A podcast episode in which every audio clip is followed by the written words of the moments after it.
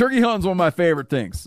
And one of the key tools I use for turkey hunting is the onX Hunt Map. I use it incessantly when I'm hunting turkeys. Being able to find a new piece of public or gaining permission on private opens up opportunities for gobblers. onX Hunt has a special offer for you this spring. Use the code MeatEater to receive 20% off your membership at onxmaps.com slash hunt. You'll find more birds this season. I- I'm telling you, I rely on um, onX Hunt when I'm hunting turkeys. It is an invaluable turkey hunting tool.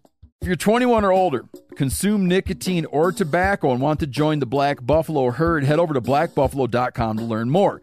You can order nicotine pouches online. They ship directly to most states, or check out their store locator to purchase pouches at thousands of retail locations around the country. Black Buffalo Tobacco Alternative, bold flavor, full pouches. Warning this product contains nicotine. Nicotine is an addictive chemical. Black Buffalo products are intended for adults age 21 and older who are consumers of nicotine or tobacco. There's nothing like snook hook sets at dawn or catching a tarpon in the moonlight. Find your next fishing trip made easy on fishingbooker.com and experience the magic of the Sunshine State or any other destination on your fishing bucket list. Book a blue water adventure in search of sailfish or go snapper fishing with the kids. With over 6,000 captains and trips to choose from, planning your next one just got a whole lot easier. Download the Fishing Booker app on the Google Play or App Store or visit them online at fishingbooker.com to book your trip today.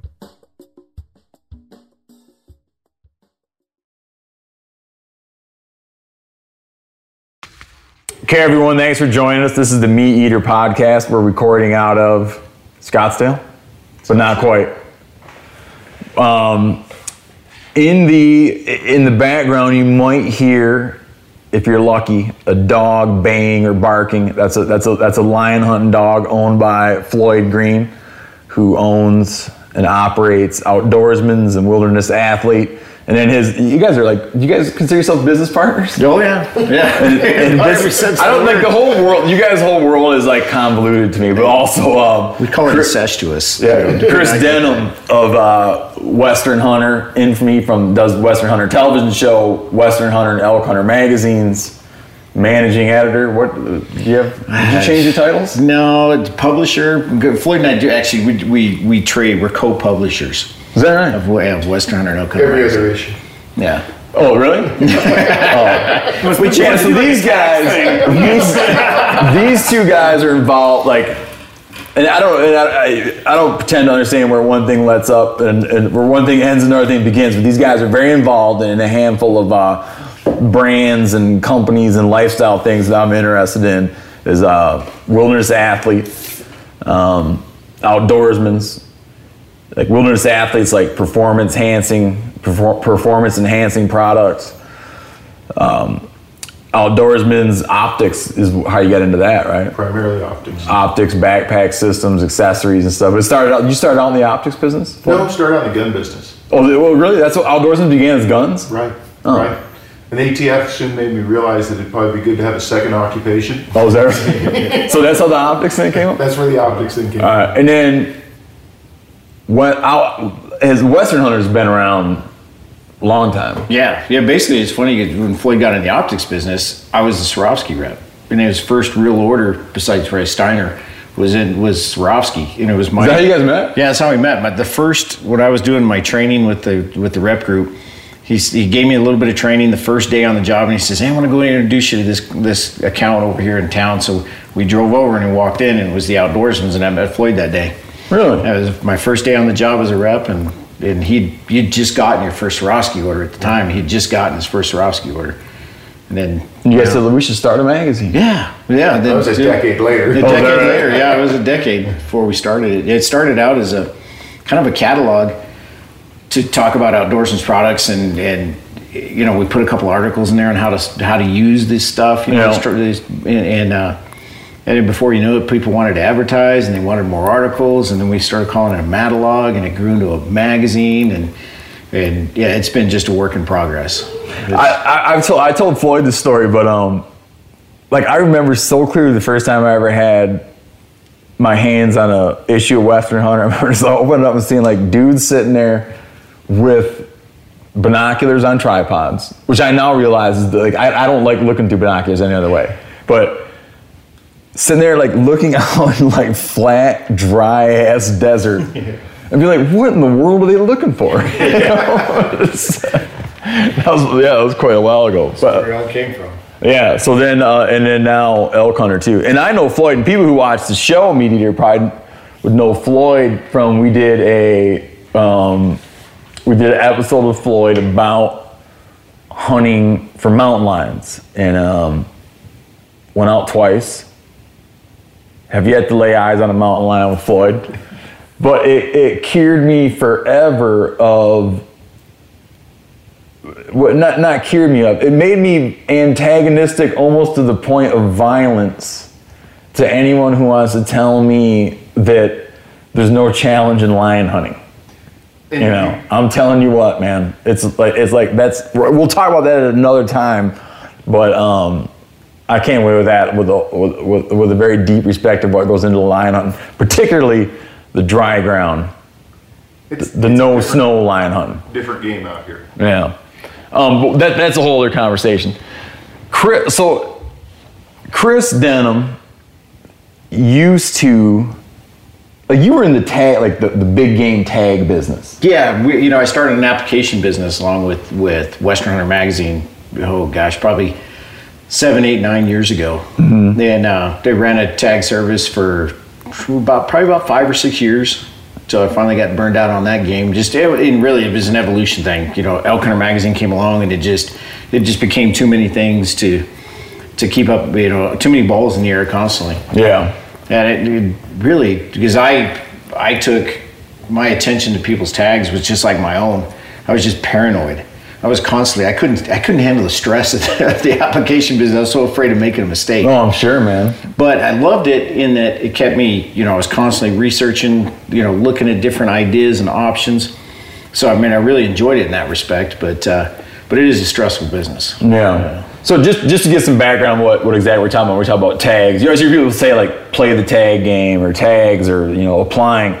Is most states, all states in the West, and more and more states in the East, allocate some number of big game permits to through lotteries to applicants, right? So whether it's you know Michigan elk, much of Michigan bear, some areas for turkeys, you know like Kentucky elk, Pennsylvania elk, Maine moose. Yep, yep, moose and Maine, and then everywhere in the West. In some states, all big game tags, virtually all big game tags, are awarded through some sort of lottery, where on a designated date, usually late winter, right? Mm-hmm. You fill out an application and send in some amount of money. It varies by state, and we'll talk about that.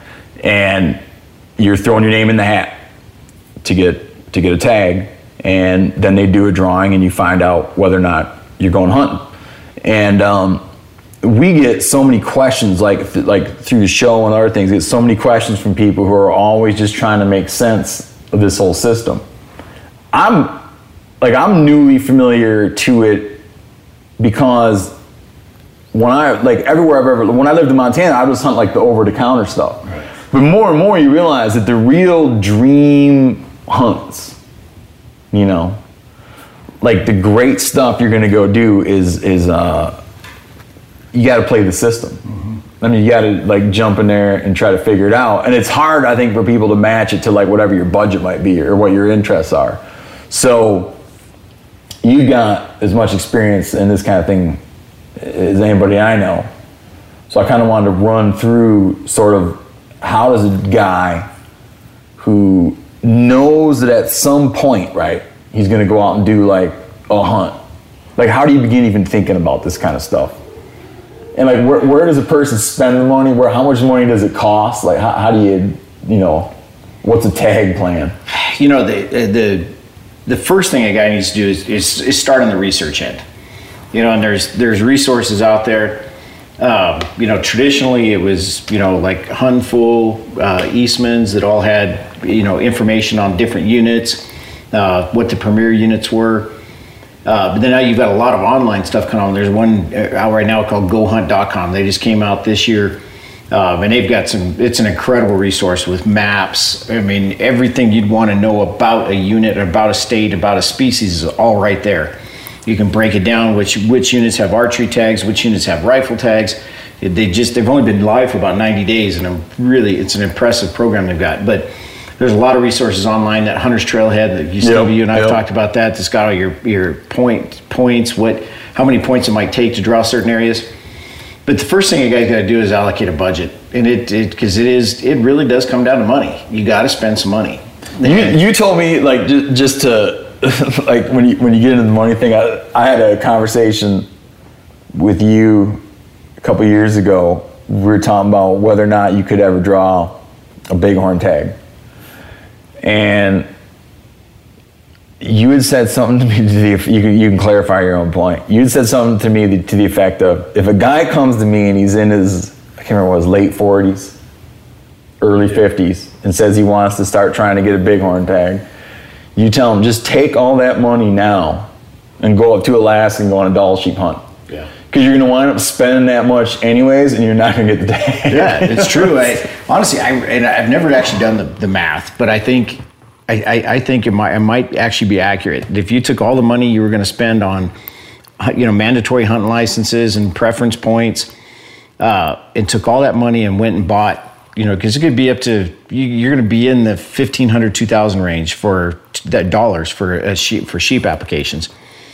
You could, I think, if you went down and bought two thousand dollars worth of lottery tickets, you probably stand a better chance of winning a million dollars in the lottery than you do a drawing a sheep tag. You win a million dollars, and then you go buy all those tags. Yeah, you know, you just go Do buy all the donor deals. Yeah, It's a it's a shame that that it's it's a shame. It's just a reality of what we live in nowadays. Is that these tags are extremely rare, and everybody knows about them for the most part. There's a lot of resources, and, and there's just a lot of people applying for them, and everybody wants a chance.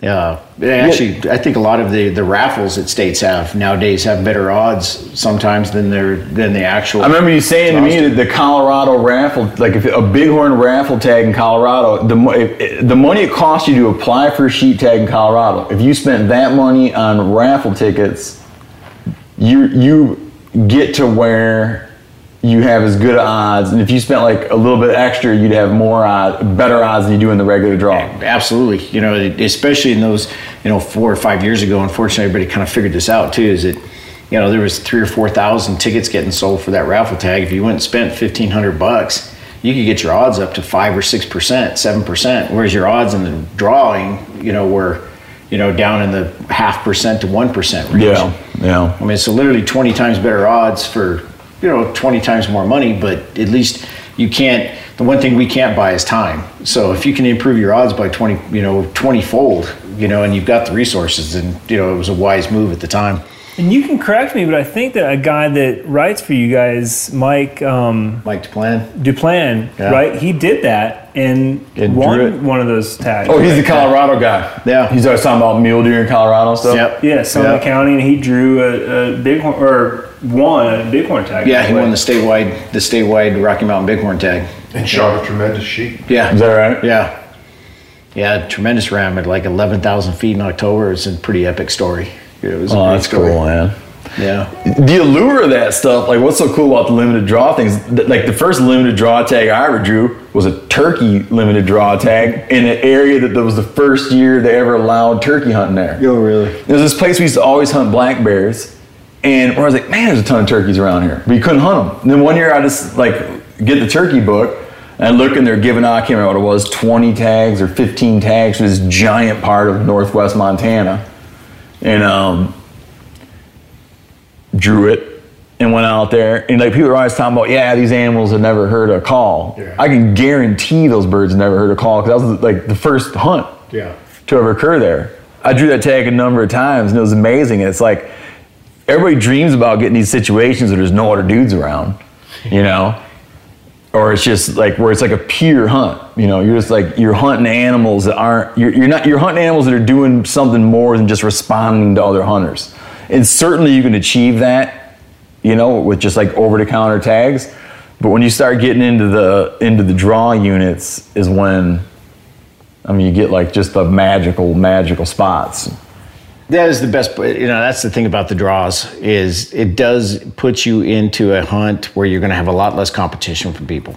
Mm-hmm. Um, and and then nowadays, honestly, that's really where the magic is for those hunts because you know even in Arizona, you know, we were Floyd and I have been talking about it how even our some of our best elk units and our best deer units are getting pretty much overrun. I mean, there's just a because hunters are becoming so much more efficient. You know, we're hunting. There, you might have two or three buddies out there with you. We've all got really good gear. We're a lot more committed than we used to be. I mean, it used to be like a, an archery elk hunt in Arizona. If you were out there on the weekends, you'd see people. If you were out there on Wednesday, you were by yourself. Really? Now nowadays, everybody's out there for the entire season. You know, they're just hunting it like crazy. They burn their whole vacation. They burn it all. hunt. Yeah. You feel like you've noticed that in your lifetime? Oh, absolutely. Oh, absolutely. I, remember one of the first times I ever drew an archery elk tag. It was in 6A, which is one of our biggest units here. Is you know more elk tags, and I it was the first time I'd ever elk hunted. I'm from born and raised in Southern Arizona, so I didn't even know anything about the woods. Uh, and uh, anyways, I it was a Wednesday. It was a Wednesday, and I hunted it on a Thursday, and I got lost before GPSs. I got lost. I mean, lost, bad lost. But you know, you're in Arizona. You can only walk two miles before you can hit another road. And uh, but I walked all freaking day before I finally ran into somebody in, in a truck. You know, I mean, it, During hunting season. During hunting Like the one time you want to run into someone. Yeah. you know, nowadays you just stand there and listen. You'll hear the roads. You know, because there'll be you can hear trucks racing all through the. It's like you're saying, like in a unit, same number of tags as always. Yeah. It just feels different now. It just feels totally different. Yeah, everybody's just hunting longer. They're hunting harder. You know, they're more committed. Why? Because they're all reading Western Hunter magazine. You know, it's, it- it- there's a lot of that. Yeah. and the friends thing, right? I mean, everybody goes out there with a team now, and um, I, I felt like I even noticed it in Unit 10. I mean, I only guided there three years, and it might have been just this one particular glass and knob, but I felt like the first year I was there, I felt like, wow, I got this great glass and knob, and like, there's no boot tracks up here. And, like, there's really no sign, and like, man, I'm looking at a lot of elk. Great. Two years later, or two calendar years, but it was the third season I got it there. I hike up there one morning with a guy, and there's already three guys there. And then as it's getting light, I want to say like six guys showed up. Yeah. And I mean, it was like this whole canyon rim was covered up with people with. I mean, there was hundred thousand dollars worth of opt- optics sitting up there, you know. And I'm looking at my guy like, well, those guys all are not hunting. They all have dudes down there hunting. You and I need to leave because it's just you and I. So I can't tell you to go somewhere. and hunt, Yeah. You know. So. And, you know, and, and all those Oh, what a downer, man. It is a change. 20 years ago, I can remember we would be up there glassing people walking around out there. And you'd see another hunter and you'd look him over real close, look at his pack, and you'd look and if you saw a tripod, you'd think, this guy's a threat. And then you'd see a guy walking with no tripod, you'd think, ah, he's just taking his rifle for a hike. Oh, really? You know, and it's just the, the, the intensity and the level and the skill set that these guys have these days has dramatically changed. Yeah, it, it really is a it's a funny race. You know, trail cameras. You know, I mean, there's trail cameras everywhere. Yeah. You know, the big bulls, the big bucks. They're all there's somebody's got a picture of almost all of them. They all think they're going to kill that one. You know, so they're they got all their buddies out there looking for that bull. Everybody bull's got a name. You know, it's uh, you know not to be a downer, but it is a little frustrating. you know? Yeah, I remember someone saying that um, they walked up to a, a, a, a water hole here somewhere in Arizona. And it's kind of like a dozen trail cams or something. Yeah. Floyd and I had Floyd had a strip tag a couple years ago, and and we were out there and, and it When, was- when, when he says strip tag, t- to tell him what you mean by it. You know, it's Arizona Strip. It's units 13A and 13B up north of the Grand Canyon, and it's it is the it, as a density, it's got more huge non-typicals mule deer than any other place on earth. It's you know, it's just an amazing place. Lots of huge deer. The genetics are phenomenal.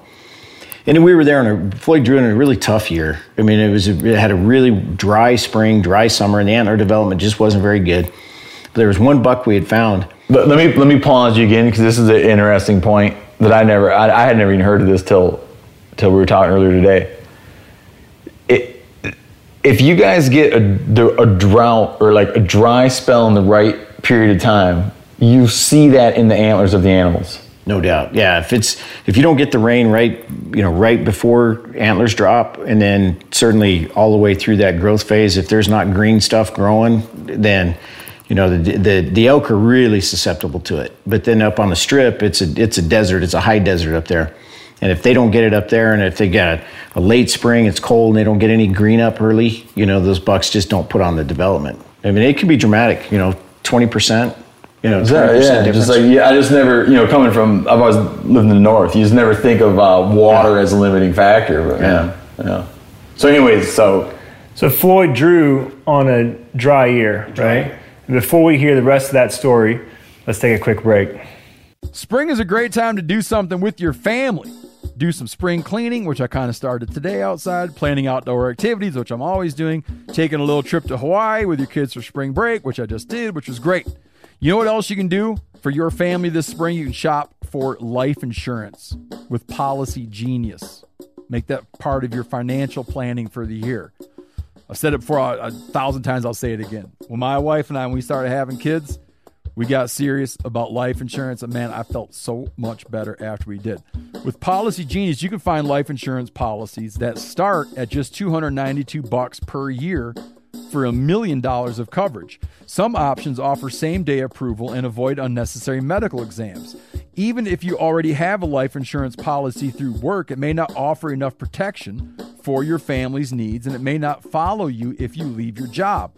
So save time and money and provide your family with a financial safety net using Policy Genius. Head to policygenius.com or click the link in the description to get your free life insurance quotes and see how much you could save. That's policygenius.com. Applying for tags each year in the West can be daunting. Y- yeah, I apply for everything everywhere. It's dawning. You have to go to a variety of sources to formulate your best guess as to where to apply. Well, this is a thing of the past now. onX just launched hunt research tools to simplify the process for all hunters. This tool helps organize the data that matters, makes comparing hunt options easy, and helps hunters develop a plan based on real metrics rather than gut feelings. OnX Hunt also offers all elite members a free digital membership to Huntin' Fool, who I use, for boots on the ground insight and knowledge, and a membership to Hunt Reminder so you never miss another deadline. Stop stressing over application season and apply with confidence in 2024. Check out OnX Hunt Research Tools, free for all OnX Hunt Elite members. Not an elite member? Well, let's fix that. Use code MeatEater to receive 20% off your membership at onxmaps.com slash hunt. This is an app I use literally every day. I use it for every aspect of hunting, scouting, trapping, you name it. Hey man, after years of fine print contracts and getting ripped off by overpriced wireless providers, if you've learned anything, it's that there is always a catch. So, when I heard that for a limited time, all Mint Mobile wireless plans are $15 a month when you purchase a three month plan, I thought, well, what's the catch? But it turns out there isn't one. Mint Mobile's secret sauce is that they sell wireless service online. They cut out the cost of retail stores and pass those sweet savings directly to you. Ditch overpriced wireless with Mint Mobile's limited time deal and get 3 months of premium wireless service for 15 bucks a month.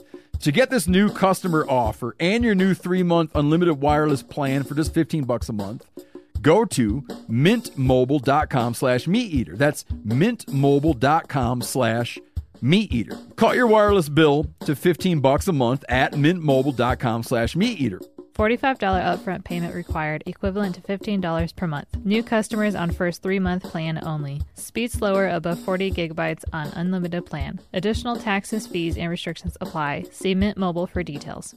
So, anyways, we we there was one particular buck that Floyd passed on the third day.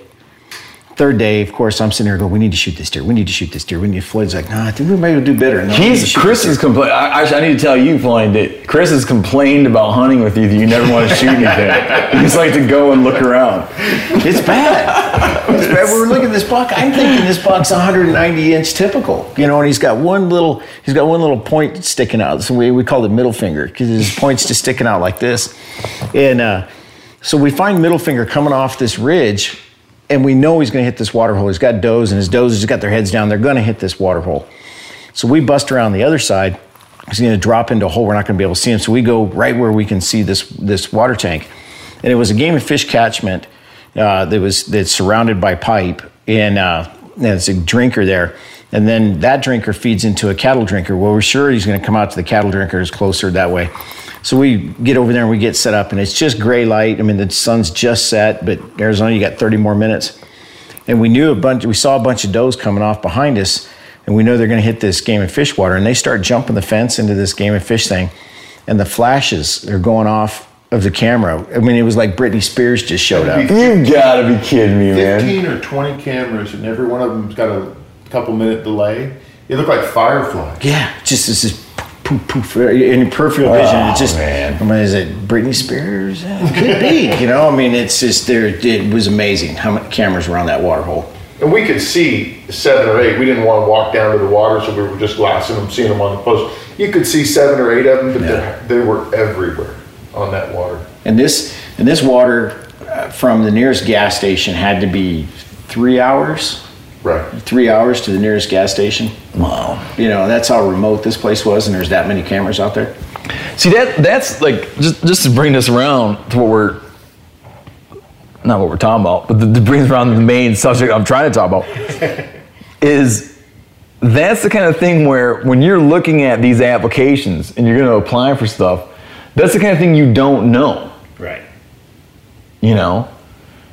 And so there's like for instance, I drew a musk like I drew a muskox. I had a muskox tag this year that I went and hunted on, but I drew the same tag on Nunivak Island in Alaska in 2010. I think I had the tag.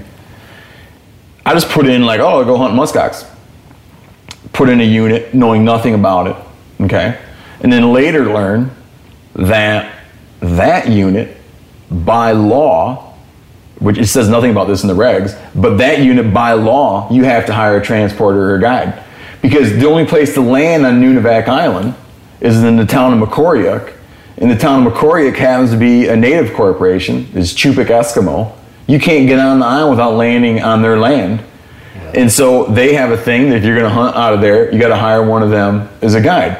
So you put in your thing thinking like, oh yeah, you know, you look at the map of the island, it's all federal land. You're like, sweet, public land muskox hunt. But then the minute you start, you draw the tag and you're like, not quite, man. Quite. It's a little more complicated than that. In fact, you need a few more thousand dollars if you're going to do this thing. It's like hard to know that kind of stuff. And so it kind of comes around like what we're talking about with Chris being like uh, doing a tag services is help people wade through all this stuff. And so often, people that do the permit draw game, there's some units people want because they're just going to kill. You have the potential to kill like a giant animal. Personally, I'll tend to look as much at that's something I'm interested in. Like when I do my Montana application, I always put in like a unit. I've never even hunted it, but I know it's like I, I someday want to kill a big mule deer, and there's a big mule deer unit in Montana, so I put that down. At other times, when I'm doing like a mountain goat unit, where I don't really care, like you know, if I had like a record book mountain goat, it's not gonna. Yeah. It'd be like my potential record book muskox. This is not something that's going to come up in conversation very often. When I'm picking a mountain goat unit, I'm thinking of where is it going to be the most fun to hunt. Right. You know what I mean? Like, where is the best chance of seeing no other person around? You know? So there's all these different little things you're trying to weigh out. Yeah, I think it that would be my number one piece of advice to, to serious hunters when it comes to the application game is pick out areas that you you you know that have those dream hunts. You know, 270 in Montana for mule deer. You know, and and 231 in Nevada for mule deer. The Henrys in Arizona, in in Utah. They're the strip in Arizona. But really, Is that kind of the big mule deer roundup? those are the big, yeah. We, we kind of missed the Paunsaugunt and of course half of Colorado, but but uh, but look for areas that you know put in for those dream hunts. But look for areas where you think you can draw a tag. If you can come out west, or if you live out west and hunt every year or every other year, look for those areas that you could hunt every year or every other year.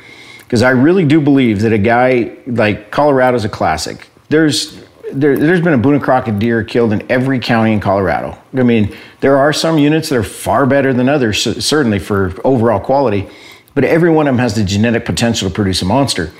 And if a hunter were to pick a unit in Colorado that he could hunt every year or every other year and come out and do that, he will kill a monster buck long before the next guy ever draws, you know, one of the premier units. Yeah, so before you accumulate your like 18 points. Yeah. At which really- point you've never even hunted mule deer for 18 years. You haven't hunted deer. You don't even know what the hell you're doing. Yeah. That's it's really like you just need to know what your goal is. Because if your goal is like whatever it is, that 190 or just a big mule deer that looks big to you, you don't need to go to the Henrys or to the Kaibab to do that. Like you're saying, you can go to probably half of Wyoming and you know half of Colorado. You've, I'm sure you've seen it at you know guiding elk hunters. I mean, every one of them thinks they want to kill a monster, and then you show them a 310 bull, 320 bull, and all of a sudden their whole idea of a monster just got redefined because that bull is a monster. Yeah, you know, now they actually get one in front of them. Yeah. Oh no, where I got it, we would like pass on a five point the first day, and then on the second Shoot day they shoot day. a four point. Well, I guess hunting the Gila in Arizona might be a little different. Man. Yeah, yeah. But uh, I think way too many guys are looking for what the, you know the magic hunt, the magic draw, the magic unit, and not realizing or trying to or forgetting the fact that hunting skills are something that are only acquired through experience. You're not going to get it sitting. You know, you can read Western Hunter magazine all you want. You know, I'd love to think you could learn everything you need to learn, but you can't. No, because you gotta guys don't give. GPS coordinates in there. No, we don't even give units. Yeah. You know, we don't even talk about units. But uh, I always feel like I always feel like calling you and asking you where some of these articles happen, but I feel like it'd be unfair. I might tell you if you Oh, really? put it on the podcast. You know, we were talking about. Um, uh, I'm addressing the listener, not you guys. When we're, there's like long shot units, and then there's like within the draw spectrum. Okay, you have long shot units where you might have a half percent, quarter percent, one percent, whatever chance of drawing the tag, and then you have something that you'll hear the term an undersubscribed unit. Uh, undersubscribed units where your state's fish and game agency says, let's, they say, okay, we're gonna give out 100 elk tags in this area, but traditionally only 75, 80 guys ever even put in, right? So it's, we'll say it's like a guaranteed draw, meaning theoretically you could not get it if a if interest suddenly spiked, but just every year not enough people do, but there's no over the counter option. So if you don't hit the deadline and fill out your application, you won't get the tag. Some states will sell those leftovers, what they call them surplus. Or they'll sell them on a first come, first served basis. Some states, that's just it. It's like, if you don't put in, you don't get it. And so a lot of times you hear of a guy, it'll be summertime. This happens to me all the time. You hear from some guy in June or July is going to go elk hunting this year, and you, you always want to be like, well, you already like, you already missed out on 90% of the state's opportunities in the states because you just didn't do your thing on time. Right. It's not that you can't go if you put it in, because you can, like you're saying, you can go hunt. You can go hunt elk in Colorado every year. There's a thing when, when, when you and I, when Chris, when you and I have spoken about hunting Arizona, your feelings about Arizona were like, hunt Coues deer in Arizona. Because you can spend all this time trying to get a mule deer tag in Arizona. Meanwhile, you can go on a deer hunt every year. every year. I mean, actually, the unit, well, the unit you and I both had this year, we're, we're 100% su- uh, success on the draw. Yeah. I mean, 100%. I mean, there's, we have uh, probably 10 or 12 Coues Deer units every year that go undersubscribed. On the first and second choice, I mean, you could draw them on a third choice. So you could hunt the thing every year. Every year. Yeah, so like play, like doing tags and, and lottery draws, it's not just the it's not just about that you're in 18 years or whatever gonna like get this chance to go hunt like a bighorn. It's also just like, are you able to hunt or not? just go hunting. Yeah. Yeah, it's because I I've just I've watched so many guys over the years that their their hunting skills just basically deteriorate. You know, because they're sitting around waiting for a magical tag that may or may never come. Mm-hmm. You know, and even the best units, even the, you know even the strip, as good as that is, and as much hard work as everybody puts into that, the success on the hunt each year is only around sixty percent. So guys wait literally, you know, a hunter's lifetime for a tag, and only ha- a little better than half of those hunters actually kill a deer. And of those those that kill a deer, maybe half of them kill a deer that they dreamed of. So 70% of the people that draw that tag go away in some sense of the word disappointed. Do you think a lot of them don't show up? No, I go some of those every year because you know with uh, an organization I work with, the Outdoor Experience for All, where people can donate tags to us if they can't come.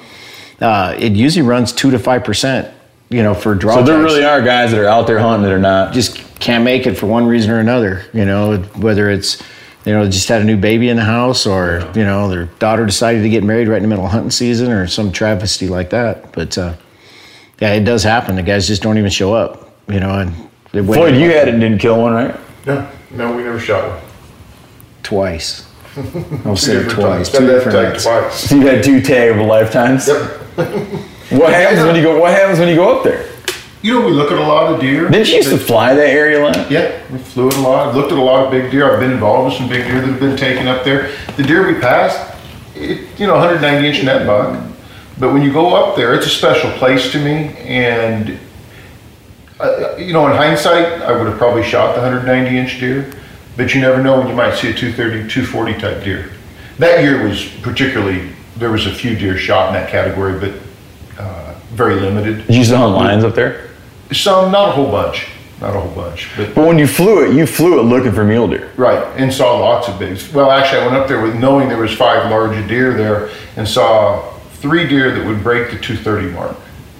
So when you know they're there, and you know the place has that kind of genetic capability, it's really hard for me to shoot a smaller deer. And I don't, you know, Chris, like Chris and I have some fun with it, but I really don't ever feel like I need to shoot anything. And and I, you know, I kind of enjoy that. It's, uh, I think we about gave Nate an aneurysm on that hunt. Uh, To me, it's so refreshing actually to you know to hear you say that. You know that you can just go out there and just have a great time with such high stakes and come away with no deer and be like, that was awesome. we certainly get to hunt the whole hunt. Yeah, I'm always teasing. How long is the hunt? That was nine days, Yeah. ten days, ten it's, days. It's not a Friday- hard hunt at all, eh, other than the mental aspect. But uh, the country, for the most part, is just not. It's not that challenging. You mean it's not a lot of it's not like a lot of up and down. A lot of sage and cedar country. Yeah, you just you're pounding, pounding. dirt, Your tires take a beating. But you know, uh, you know, I make fun of Floyd because I, I tease him about not shooting that deer. But God, I think about all the stories we'd have missed out on. all the storytelling time we had. It would have, yeah, it would have been almost a travesty if we shot that deer on the third day. Yeah, yeah. Lost six six days worth of laugh. yeah. One thing that I've, I've found myself doing, and I never did, like I, I, I only, I, Chris, I've known you the whole time I've done it. Only for a handful of years,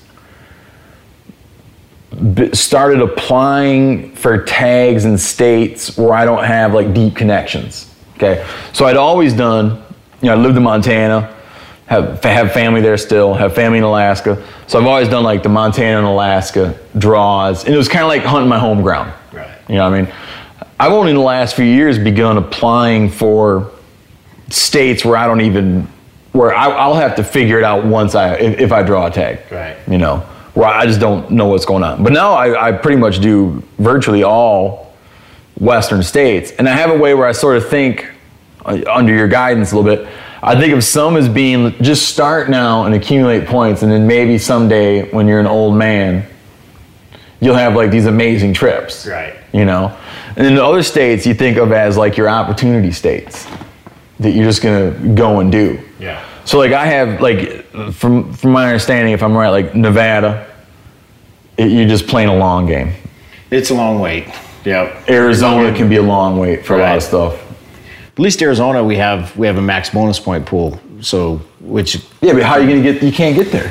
Yeah, with mule deer, it sucks. You know, if you hunt the strip, if, if you know if somebody's listening right now and they haven't ever applied for the strip and you're a non-resident, don't don't even waste your time. You literally never draw it in your entire life. Because what percent of those tags go to the max point holders? Twenty percent go to the max bonus point holders. And how many points those guys have? Uh, right now, I think it's seventeen or so.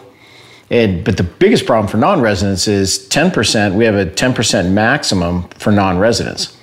So there's 20% of the ma- of the tags go to the max bonus point pool. Only 10% of the total tags can be non-residents. So a lot of non-residents, when we started the bonus point system years ago, they started applying back then. So there's a very large number of non-residents sitting in the max bonus point pool. Yeah. So by the time the 20% is reached, the 10% is already reached. So technically, a non-resident doesn't even have a chance unless he's in the max bonus point pool. I mean, you can be two points off. You can be an applying for the last 16 years, and you probably still will not draw that in your lifetime. Considering the fact that you're probably already in your mid 40s, you know, if you've got that many points. Yeah. You know, in your lifetime, your hunting lifetime, we're talking another 25, 30 years. So what do you think? Like getting away from the the, the practical matter of getting points. What, in your opinion, is sort of the like the cultural effect of that system? Is that area like like like take the area we're talking about the the the, the strip area? That area is that area so limited in water and stuff. You can't you couldn't just start issuing over the counter tags for any buck. Would you damage the resource? Oh yeah, destroyed up there. Which it was is exactly why we're in the predicament we're in right now. Well, there's a lot of speculation to why inflated will have a ton of input on this, but there was a time in the 50s and the 60s when the strip was over the counter. They had a huge number of deer up there. It had a very large number of deer, and then you know it was a combination of effects of overhunting. There was probably some predation, but back then I'm probably I'm guessing they probably killed the snot out of predators back then. So it was just overhunting. Um, they knocked the deer population down to a point where Game and Fish had to come in and start setting a tag quota. But that population had been suppressed to the point where it's never been able to recover back that those right? days. Yeah. So That, they actually suppressed it to the point where predators then did become a problem. You know, once a prey base gets so low. Oh, yeah. for it To bounce back and, and get above that level where it, where the predators consume so many that it, it's holding the population down. Yeah, no, I can see that. Like they- they're not able to swamp the predators with Right, just like. the keep them all fed. Yeah. yeah, they can't they can't drop enough fawns, you know, to keep all the fed, the predators fed. And the strip, I mean, now I think what are we at 65 tags is it for the strip, and the strip is I don't know how many million square miles. 65 tags. Yeah. So yeah, so if you just said, all right, we're gonna do just opportunity, and had it be that any Joe Blow could go buy a tag for that area, you'd feasibly just, just kill every deer, like kill every buck. You know. You know, there's just not a chance. You see it, it, it's so obviously true. It's like, like earlier we were talking about bighorns. I think you and I had this conversation before. Like, there's not a thousand bighorn tags in the country. No, not now. No. I'd like to know how many thousands of people apply for less than a thousand bighorn tags. But you could, yeah, it- it's po- if you just were to give out bighorn tags, you'd issue hundreds of thousands of more tags than there are bighorn sheep in existence. literally, literally. That's one thing people ask me all the time. Like sometimes people will take for granted that I think that people who have no desire to like to go shoot a deer should go shoot a deer. So. I don't I don't understand. When people are always like, so you think everybody should go kill a deer or else you shouldn't eat any meat? And I'm like, well, one problem off the top of my head is we would immediately have a 200 million deer deficit. Yeah. If everyone in this country went out and shot a deer, you know, it's like, It's actually, you know, I was looking, you know, a buddy of yours, Joe Rogan, you know, he's on the cover of what's it, Petersen's Hunting. Yeah. And he's talking about the new, the phenomena, you know, the, the, the hipster hunting movement, you know, and, Yeah. and how that's, you know, I, I wonder at times just what kind of effect is it going to have in states where you have, you know, over the counter tags? probably go to draws. Yeah, it's going to almost have to. You know, when you look into, uh, you know, Oregon and and you know California's got a lot of private land, but you know Idaho where you've got over the counter tags, uh, in you know large parts of Montana. You know, if all these people do go out and start hunting, you know, we all think that's a wonderful thing, but at some point, I'm wondering how wonderful is it? I mean, No, that's that's what my, my brother. He like when people talk about hunter recruitment, he can't stand the idea of it. You know. Yeah. But he's not looking at it from. I mean, it's a whole other conversation. But he's not looking at it from the legal end of just how hunters are just going to get trounced in the legislature. Right. You know, like as the as the percentage of Americans who hunt shrinks and shrinks. And people keep talking about like the new breed of hunters, but when they talk about hunter increase in recent years, when they say like there was a nine percent increase, that's not. That doesn't mean nine percent of the nine percent more of the American population is hunting. They're talking about a nine percent increase of like one percent of the Yeah. population. You know. yeah, we're just So it's like I don't know. Like I don't know. Are they at, like how many more tags are actually getting sold right now than five years ago? It's a great question because, uh, you know, I because I agree with you. I think most of this increase in in hunter uh, in, in number of hunters applying is just most of us are applying in, in multiple states. Now the game and fish departments have gone to online applications. You know, the the new generation of hunters just totally into the online thing. They're allowing you to use a credit card now, or you used to have to write a check. And I think the bonus point thing Oh, and the bonus is a huge thing because it doesn't feel like money wasted. no, people think they've got something when they get a point. I feel that way. That's why like Alaska, New Mexico don't offer bonus points, and I always feel like one, like you got a good chance of drawing something because you know like you're in there with everybody. but you also feel like you didn't come away with some like tangible good, you know? You get the best odds of drawing a sheep tag, a goat tag, or a moose tag are all in Idaho. But Idaho doesn't have bonus points. So people don't apply there because they don't feel like they're getting something for their money. They got to buy a hunting license and they got to front quite a bit of money, but they're not getting a tangible asset when it's all said and done. Like somehow you can will these points to your kids, you know, when it's all said and done. Uh, people just don't apply. Therefore, you know, Idaho's got the best odds of drawing any one of those tags. By how by how much? Oh, you know, on sheep, you're looking at, you know, anywhere from three to seven percent chance in some units. Wow. You know, we're in most of the you know states like Arizona, New Mexico. Colorado, well, New Mexico is terrible for different reasons, but Arizona, Colorado, Utah, uh, Wyoming. You know, you're looking at half percent to one percent odds. So you know, roughly 14, 15 times better. And uh, it's it's all about when they don't have they don't have really big sheep too, so that, that doesn't help them either. Yeah. But uh, um, but yeah, it's just the fact they're not getting a bonus point. People don't want to front, they don't want to put the money up. Yeah. For the listeners, I'll say that the three the three animals that are just the three animals that that are single percentage point odds of hunting are things that most people aren't interested in, like the most people aren't interested in hunting anyways unless you get really into hunting is like moose sheep and goats Right. so like moose bighorn sheep mountain goats um, it's just like you're not going to draw I mean, unless you're if you're an Alaska resident you'll be able to hunt mountain goats often. But other than that it's just the kind of thing where you might get the opportunity once or twice in your lifetime you know in the west to hunt those animals. Um, compared to everything else. Whitetail mule deer elk you know. But what's funny is like we keep talking about these limited draw things in the west and meanwhile they got areas in, in the east where they can't get people to shoot enough deer. Yeah. there's like I'm, it's, it's like there's two conversations going on you know what i mean? Like one hand we're sitting here talking about all these like plans to try to like find a way to get a chance to hunt a mountain goat. And then the other hand they're thinking about overturning you know 130 years of wildlife conservation efforts and making it that you can go back to selling deer meat on the market as a way to try to get people interested in killing whitetail deer Yeah, it's a crazy. it's just hard to tell. It's hard to tell where things are headed, and I fret about it all the time. Like I fret about um, what the ramifications might be if we do, in fact, get a bunch of new hunters. What what do we owe those people as far as opportunity goes? You know, like how hard should should fish and game agencies be sitting back and saying, all right, never mind growing animals to full maturity, never mind growing animals to trophy size. We should just allow people to start killing deer. And it wound up being like where I grew up in Michigan, if you killed a two and a half year old deer, it was people came from miles away to look at that thing Yeah. it just didn't happen. I want like I have no idea what that means for the deer herd. Yeah, it's a.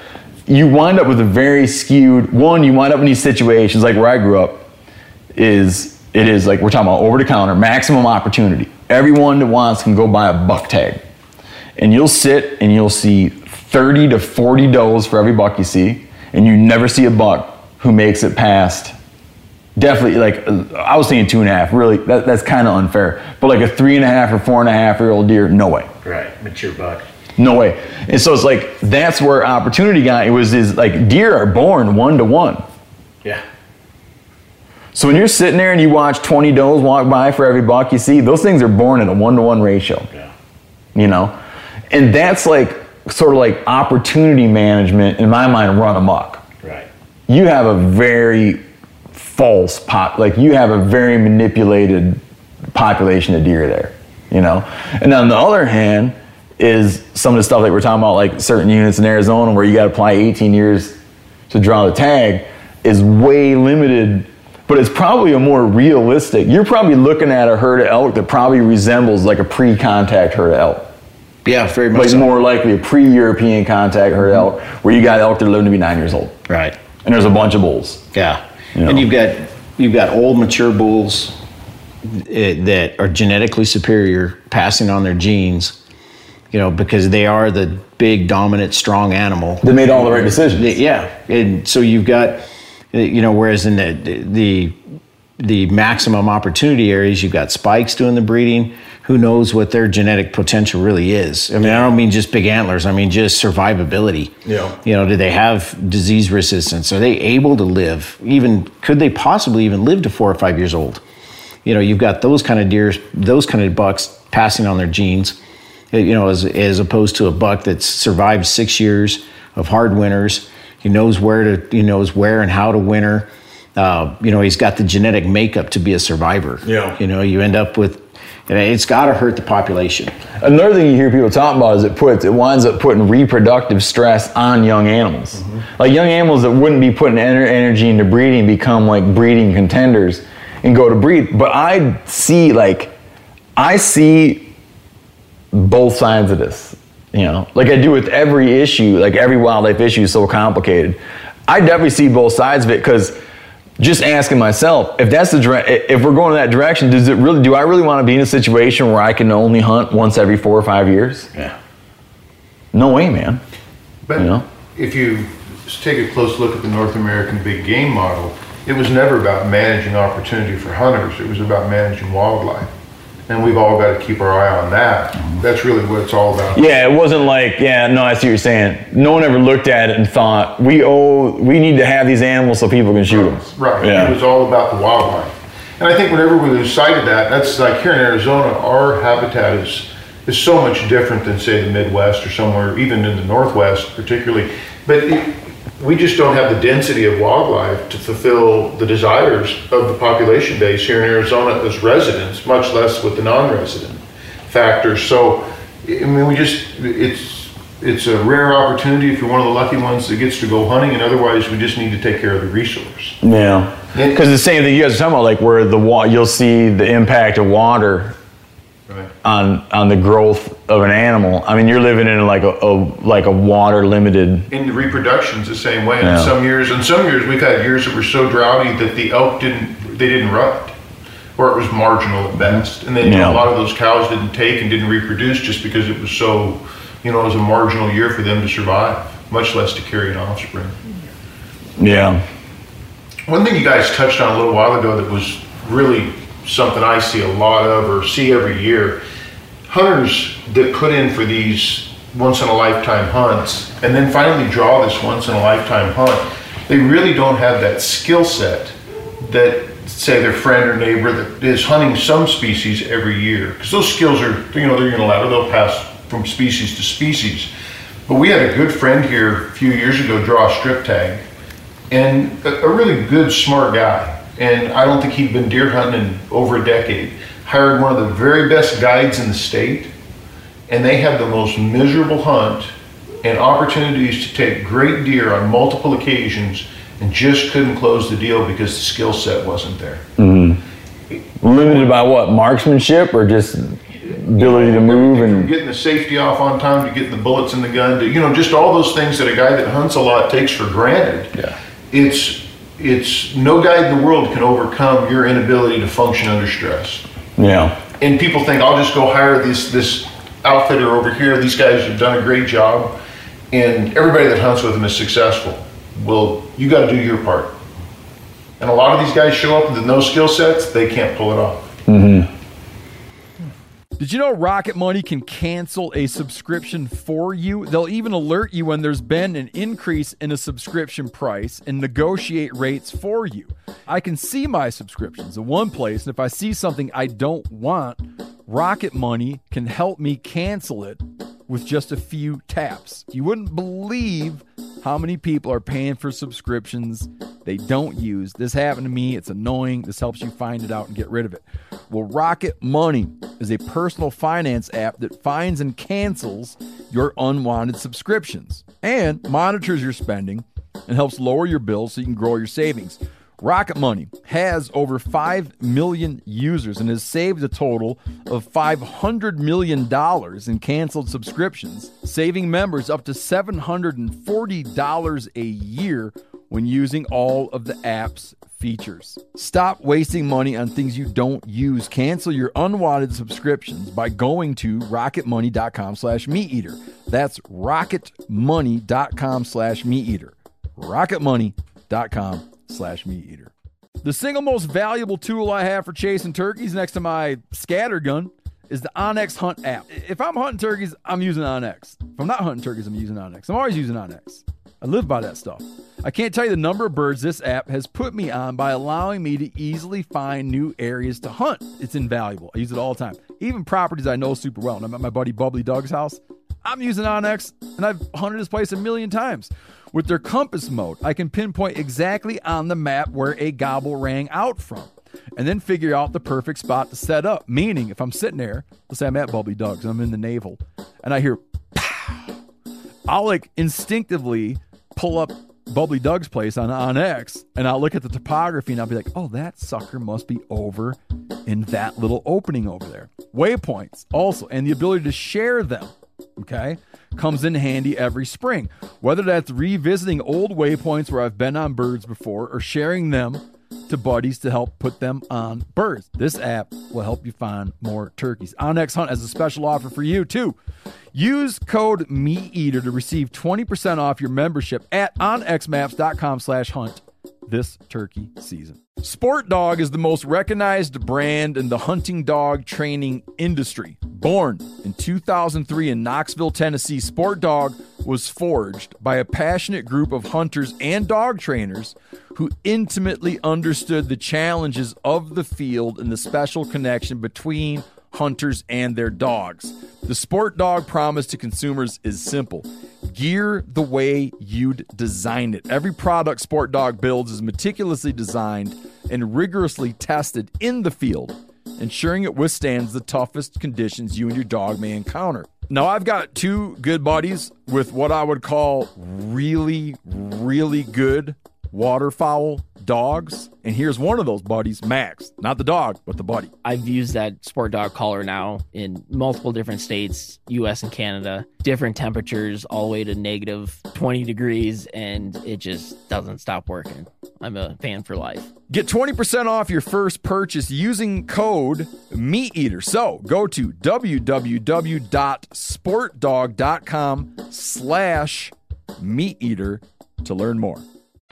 That's a big deal. I remember guiding archery elk hunters, especially in New Mexico. We always got a we always got a lot of Midwesterners, you know, guys who were whitetail hunters.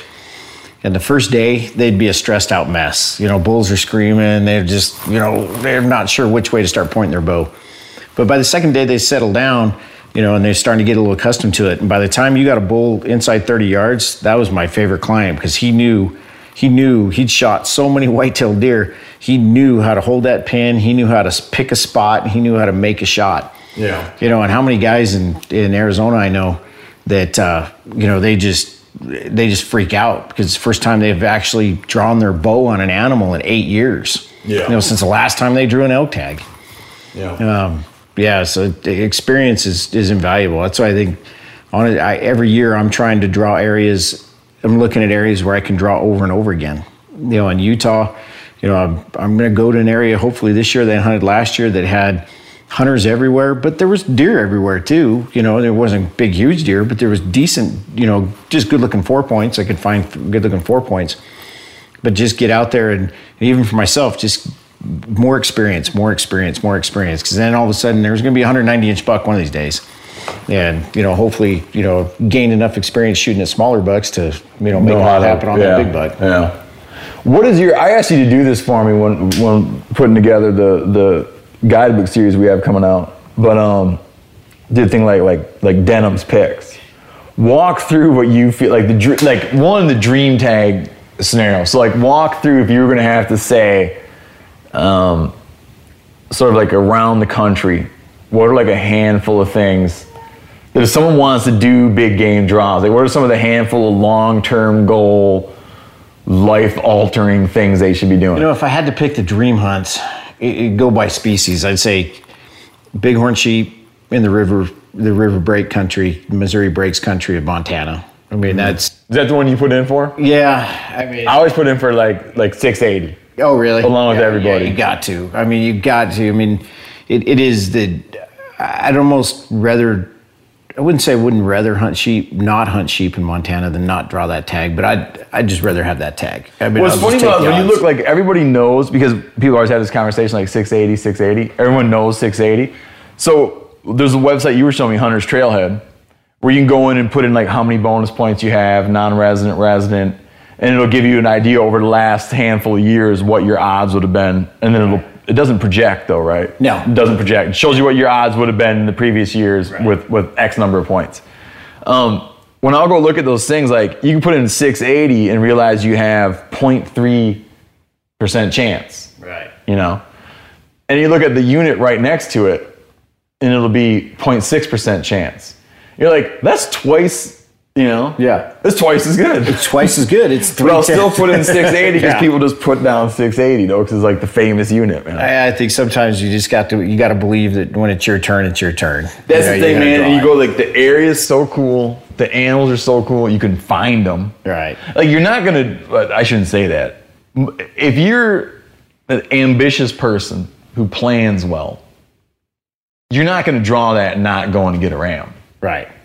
you know Yeah. You're. Yeah, you know. the question might become whether you get like a, a giant or something but you're gonna go there and be like wow there's a bighorn sheep Yeah, and that'd You be one. it, you know. I would shoot a ram on that hunt. I mean, I'd, but I guarantee I'd probably, if I didn't see a 200 inch kind of ram, I'd, you know, I'd be shooting a 175 inch ram on the last day. it's a long season It's a long season. You got tons of time, and you can just look at a lot of sheep. Yeah. A lot of sheep. You know, in Arizona, everybody would think you know your first instinct would be elk, but honestly, I'd have to say, well, desert bighorn sheep. You know, in Arizona, you gotta you, you, you gotta go after desert bighorn down here, and and down here, honestly, even though units 22 and and 24B are the units where they're killing the big sheep that everybody sees but they're generally hunting those, you know, on the lake country. like I'd on the big reservoir Yeah, the big reservoir where you go in in the boat. The only thing I regret about, and I drew a 24B uh, tag back when it was north and south, it was just one unit. And the only thing I regret over that is there's areas in Arizona, like down in the Cabeza Prieta, uh, down that's down on the Mexican border, where you can go for an entire month and you will not see another human being if you choose not to. I mean, you are out there. You might see some drug runners, but that's about it. But you are in the wildest of wild country, and you may not kill a 180 inch ram. You're not going to probably kill a 180 inch ram, but you're going to have an adventure of a lifetime. that's the tag that's the tag i would take Yeah. i would rather have that tag than the other way around Yeah, it you know if, you know unfortunately I you know I drew a great tag and I had a great hunt, but uh, now I have to live. I'm like a little league dad now. My son's got 14 or 15 points. I'm gonna have to live vicariously through him, and and hopefully he'll draw one of those tags, and we'll get to go do a you know an epic you know 25 day hunt. But but that that's an interesting point with, within the question I already asked you. How old's your kid? He's 21. So he's already got that many points. Yeah, he's up. So he'll hunt bighorns absolutely. Because I remember I was talking to the guy, the, one of the guys at Huntin' Fool. I had a conversation with him about this. He was saying, I can't remember what he said. If you're 30 and you start doing this, he says you have a very good chance of hunting two bighorn sheep. Yeah, at 30. If you're 30 years old and you start doing it and you're doing it in all the state, you know, all the worthwhile states, you'll have a chance. You, you might go on two bighorn sheep hunt, Yeah. hunts before you die. Between Colorado and Arizona, you got a you know you know you got a, a decent chance to get a, a tag in Colorado if you're 30 years old if you play their game, and uh, in you know Nevada, you know Nevada's a bit of a gamble, but like like uh, Montana, they square your points. So if you stick with it long enough, you might have a you know you're going to get to the point where you have a seven eight percent chance every year, and hopefully you know it happens before you're 60. Yeah. But uh, but you know the one thing in Arizona, eh, antelope, our antelope are just outrageous. You know, we just the genetics down here are just off the charts. So I'd have to put antelope right up there at the top too. Is that is that like a pretty quality hunt? Like um, like low pressure and It's it is, except for the fact like we've already talked about the the you know we call it gang hunting. You know, antelope are pretty visible, so they are susceptible to having about five or six guys out running around, covering lots of country, looking at bucks. Um, so it's not quite as remote as you'd like it to be, just because they're just too doggone visible. But to to put a really beautiful animal on the wall, Arizona's tough to beat. It's just impossible to beat. But uh, in New Mexico is great for that as well. But Colorado for mule deer is is the one that's still a mystery to. I say a mystery to me. It's not a mystery. There's just a lot of great units, but that's the one state where guys really need to be focused on mule deer. Uh, I had one tag there. I had a tag there a couple years ago in Unit 21, and I saw a buck during the archery hunt. He was down on private. I never even had a chance to kill him, but this buck was, I saw him for probably 20 seconds, but probably 33, 34 inches wide. Had enough points that I couldn't even figure out exactly what was going on, but I mean, definitely a buck that was north of 220. Just a monster in an area in a year that wasn't even that great. And 21's got a bit of a reputation, but it's not. It's it's over. Uh, it's it's definitely not what it used to be. Yeah. But Colorado from mule deer would be, and then uh, uh, it's unfortunately a lot of my dreams revolve around mule deer hunting. Can you know, considering I haven't, I've, I'm like you, I've never killed a big mule deer. I mean, a truly big buck. I mean, I killed. You know, It's a the couple only of bucks. animal I care about getting a big one of. I know, and I've I every I've had a great a good tag in Nevada or a good tag in Wyoming, a good tag in Colorado. Uh, I've had a couple of tags over my lifetime, and I thought this is it, and it just doesn't happen. You know, it hasn't happened yet. But Nevada 231 for for mule deer, uh, the Henry Mountains. Um, But you're not going to draw the Henry Mountain tag. no, no, that's a that's a dream. That's another one where you just you're better off. You know, You'll draw a sheep tag before you'll draw that. most likely. You'll draw a sheep tag before you draw a chance to hunt mule deer in the Henry Mountains. Yeah, if you really want to hunt the Henrys, you need Floyd to said it six yeah, times. go focus. Yeah, go, focus. hasn't shot one. Focus on your career and buy an auction tag. You know, it's probably you got a better chance of you know focusing on your career and making a bunch of money and go buy a tag than you do a drawing one. Yeah. Do you put in for moose tags in the West? I put in in Utah, you know, back when back when Utah limited you to one limited entry species. Uh, I chose moose, you know, so I've got 15 or 18 points. But I was just looking at my odds back when the applications were due, and you know, I'm in that two percent range. You know, so So 15 or 18 years of applying. yeah, for a non-resident, you're you're down there in the the two percent range. But you know, you look at a state like uh, you know, like Idaho. You know, you and I've talked about Idaho. There's units there that you know your odds are eight or ten percent.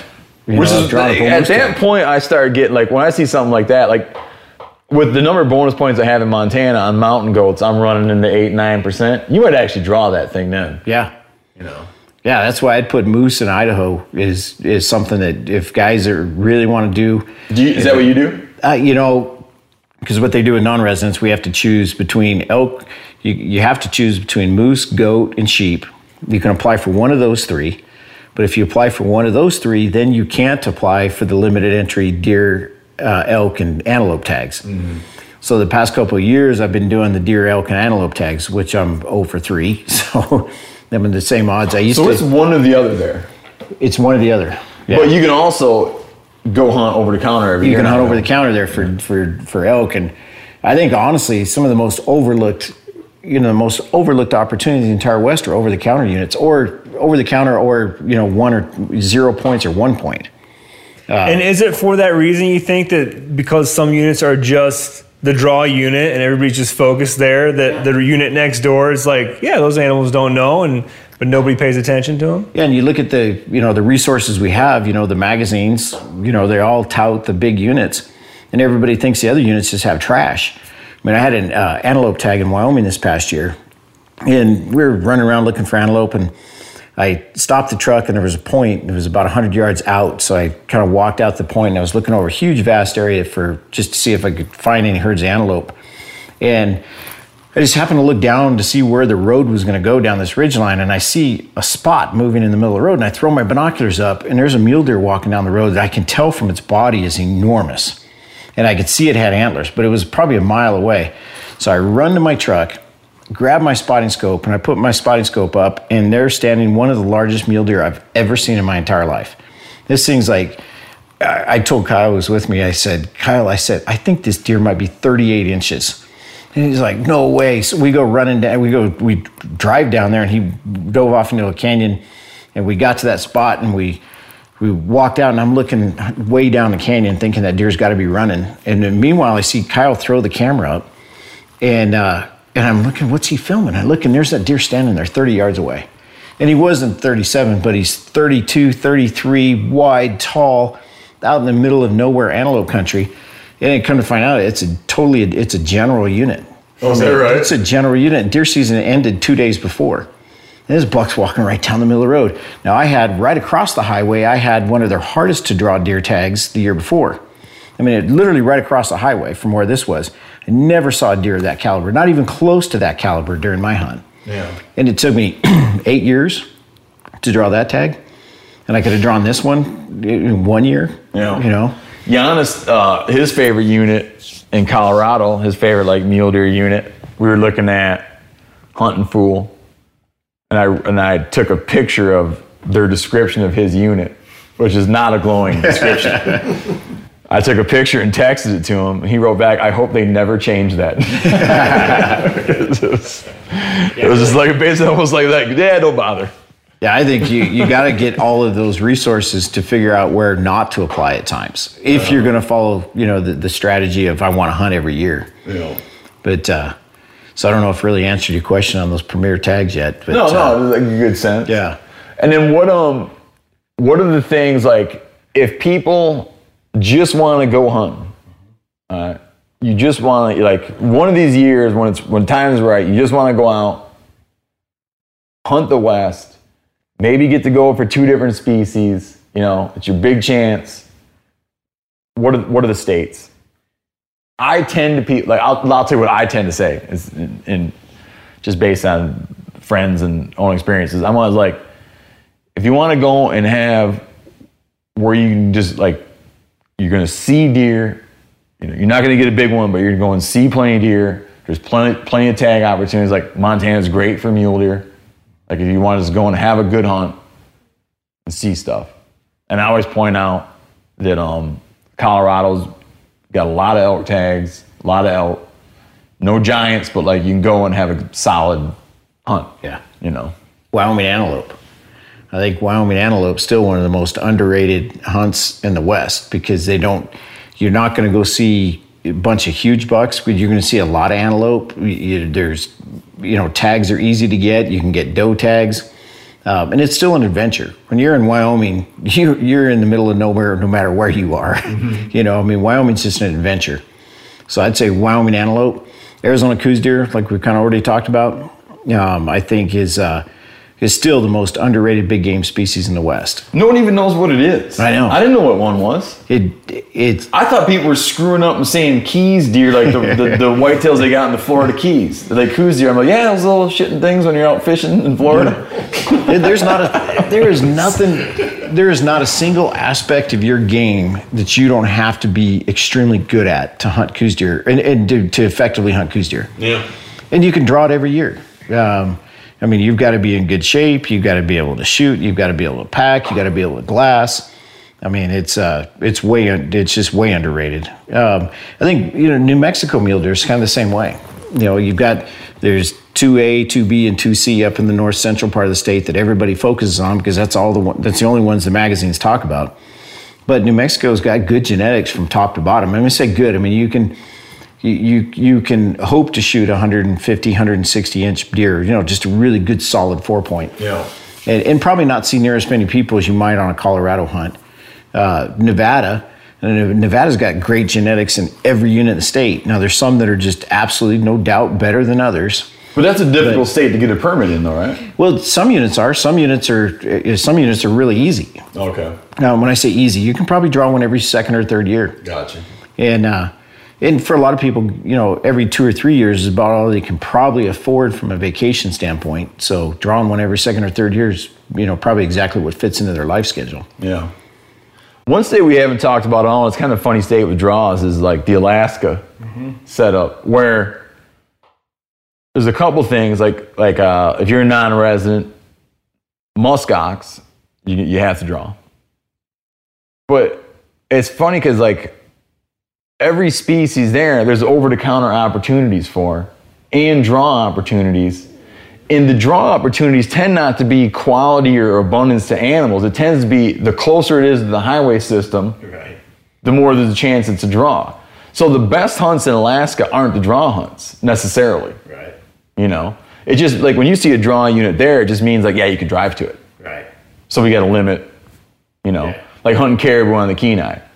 It's like it's accessible, so you got to draw that. Meanwhile, you can go kill what the ba- like a bag limit of ten caribou. Right. You know, the in the Western Brooks Range, and it's just like it's just a whole different system up there. You know, I still do the draws there because there's a handful of things like there's those elk. They got some ex- not experimental, but introduced elk herds is draw only. Muskox is draw only.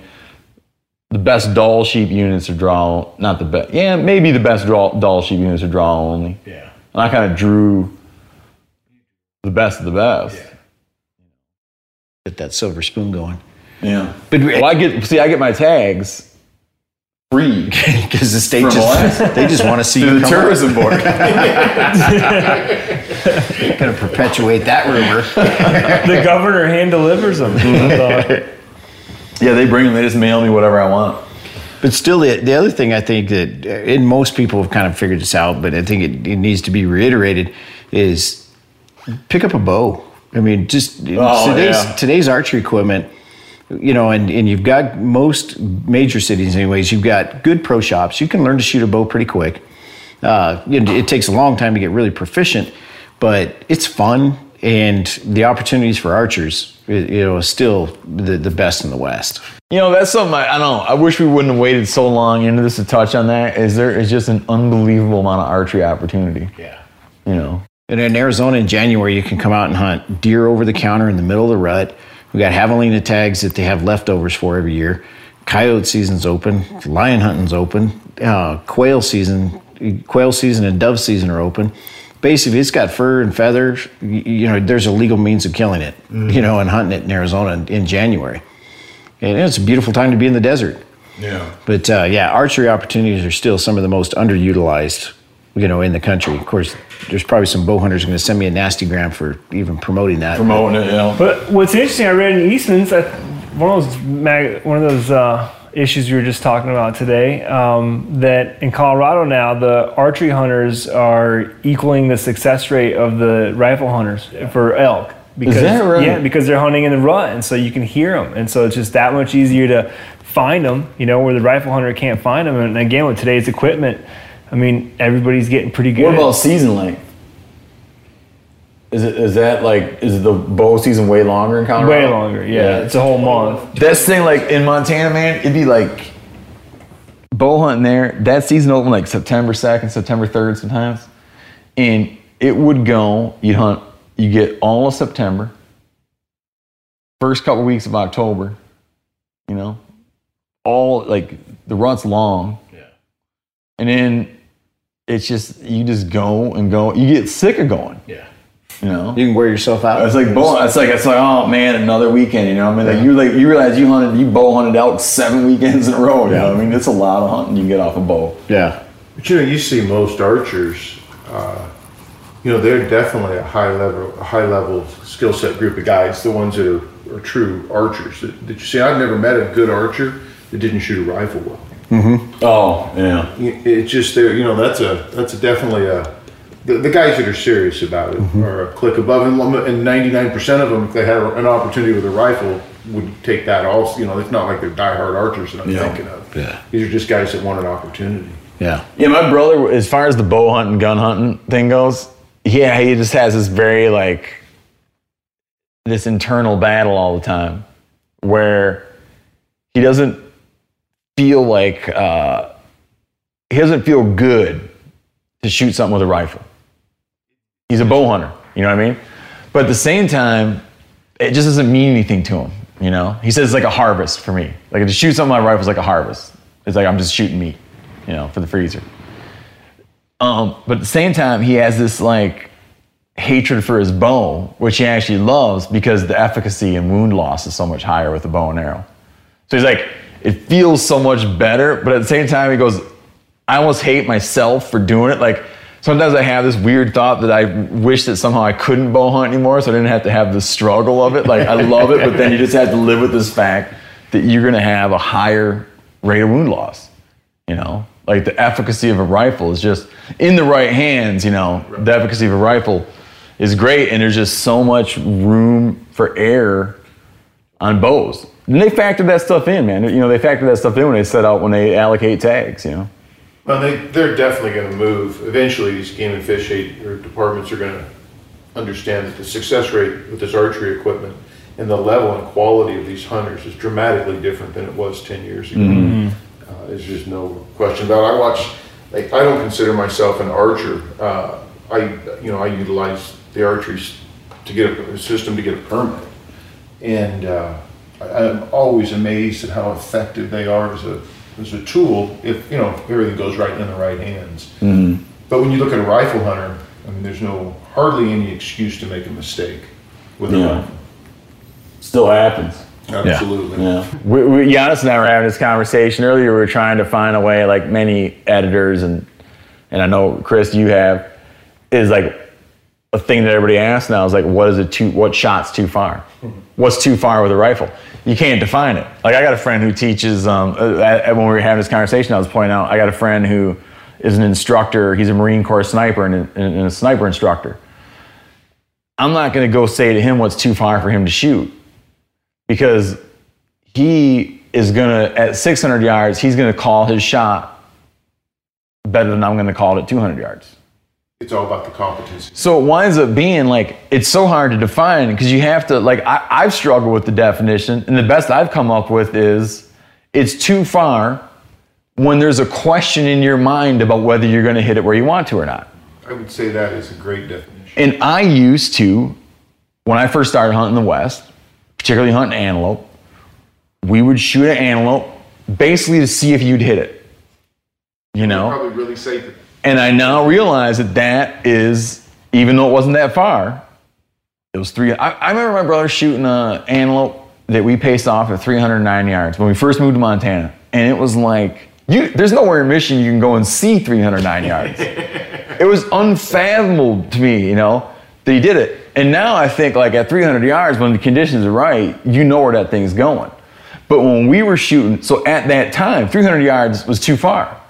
Because if it wasn't, we shouldn't have been surprised when that antelope tipped over. There should be no element of, holy cow, you hit it. Yeah. You know? When, whenever you, the thought runs through your mind that I'm going to shoot at that animal instead of shoot that animal, Yeah. You know? it, it, you know, it- you're making a mistake. It, you know, it's just, and the animals deserve more than that. And we all have taken our share of, of stupid shots. Oh, uh, Everybody, yeah. you know- And I'm not saying I'm even done doing it because it just, you get caught up in the moment. right. man, you know? Get excited. But yeah, I think that's, and I watched so much, the, we were right in the middle of the long range stuff 10, 15 years ago. We ended up there accidentally. We were developing a rifle that had a, a zero, or was in the kill zone from the muzzle to 500 yards.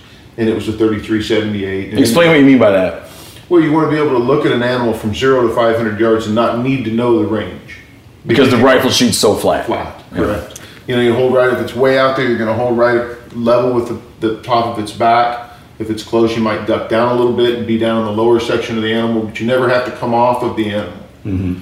Uh, any, and that's another point when you see people holding off of an animal, you're uh, you're shooting at it. You aren't shooting. it. Yeah. And, uh, and and we ended up in that. And I, I watched some. And my skill shoot, my ability to shoot dramatically improved. Uh, went from being able to shoot things at two and three hundred yards to seven and eight hundred yards. And I shot a few animals at those distances, but they were under super controlled situations. And I bet I passed dozens of animals that I didn't shoot at those distances because everything wasn't right. And what you see now is you see people that are just shooting at stuff at long range. Yeah. And that's, you know, the animals deserve a better deal than that. I mean, we, or we owe them more than that. Yeah, I, I think it's almost a line where you ask yourself, "Am I just am I shooting this animal or am I hunting this animal?" You know, where you, you reach a point where, yeah, I can shoot that far, but I haven't even actually. I'm not actually hunting right now. I'm just literally just shooting. Yeah. You know, when you see, you know, and you see it all too often now, people, you know, elk at 800, 900,000 yards. You can't honestly tell me you're hunting an elk at a thousand yards. you're not hunting him. You're just shooting him you know, and it's still, I know it still doesn't answer the question how far is too far, you know, but uh, No, it's it's a, it's a it's like an impossible question. It wasn't something that people really talked about before. Right. I think what what brought it up was uh, I guess rangefinders, right? yeah, rangefinders changed the whole game. You know, it just it changed everything. Now, you know, with the rifles we have, you know, the the you know a rifle can put you know, some you know a really good shooting rifle will put you know a bullet in an eight inch circle at a thousand yards. Mm-hmm. You know, with a competent shooter. You know, of course, controlled scenario. You know, a known scenario with wind and everything else that's going on. And I don't want to trivialize this stuff either because it's difficult. It's not like anybody's going to pick up and shoot an eight inch. I mean, it's just there, there's a lot of technical skill Yeah. involved in shooting that kind of stuff. And even in a controlled, I mean, huge amounts of guesswork. I mean, Floyd and I went up to. I don't know. Have you been to the Vortex Extreme Challenge yet? Have you No. done that in Utah? You would like that. You need to go up and watch that sometime. It's pretty interesting. I interesting. got scared off just by hearing people talking about. Oh, it. it's, it's insane. Some of I- the I feel like I'd get probably the, the finest group of Western marksmen who are also hunters in, in ever. You know, and they're all right there at that shoot, and they're shooting at known distances. Most of the guys have shot that course before, so they already know what the winds are kind of doing in those different canyons. And still, the winners are not going to shoot fifty percent. Mm-hmm. They're shooting between you know 300 and 900 or 1,000 yards, and they're not going to get 50% hits to win.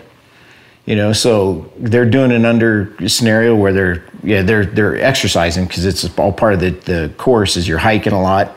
So you're a little bit tired but there's you don't have an adrenaline rush you know it's not like he's not getting away he's going to stand target's going to stand there perfectly broadside you know until you pull the trigger yeah. yet we're still not getting 50% hits Yeah. but when you see a, you know, when you see stuff on on on YouTube and TV shows and DVDs with, you know, the guys never miss. You know, nobody ever misses. Oh, we know that's not true. Because I'm not showing the part where he's hitting and the guy's calling the bullet for him, and he adjusts and shoots and calls the bullet, and then he hits and like, there's gold. A little loud. And at those distances, those animals, they don't even know. Yeah. They don't hear the shot half the time, you know, unless you just blow up a rock right at its toes. Yeah. They rarely get scared off, you know, when you're shooting at them. But to bring it full circle, um, with with technology creep and the inevitable rise in efficacy on hunter parts, fish and game agencies are gonna adjust and, and they have a couple tools at their disposal. Shorter seasons, fewer tags. Mm-hmm. Or moving seasons to less opportune hunting times.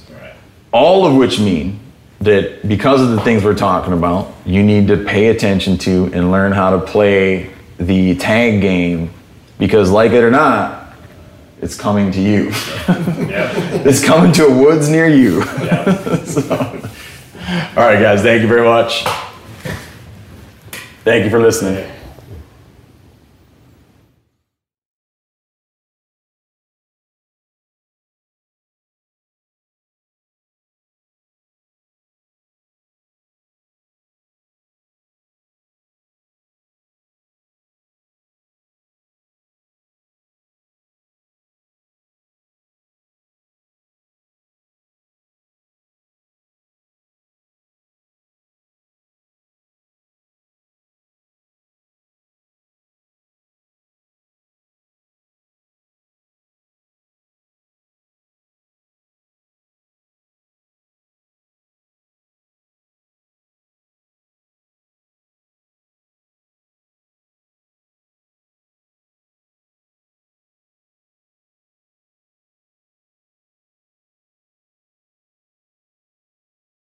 Telling you what, Decked is a game changer. Decked has completely changed how I load, organize my truck. All my stuff that I want is always in there, out of my way, and secure. It's perfect. If you own a pickup truck that you use, you know, like a truck, the Decked drawer system gives you weatherproof storage for all your gear. You can lock it up too.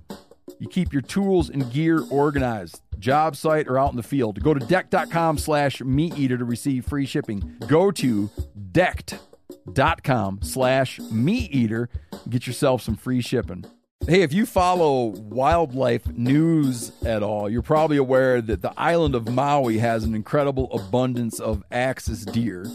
So much so that they're causing ecological damage. Well, Maui Nui venison is thinning out some of those axis deer herds and delivering venison sticks and fresh cuts to your door. Visit MauiNuiVenison.com. That's M A U I N U I venison.com. Use promo code MeatEater for 20% off your order.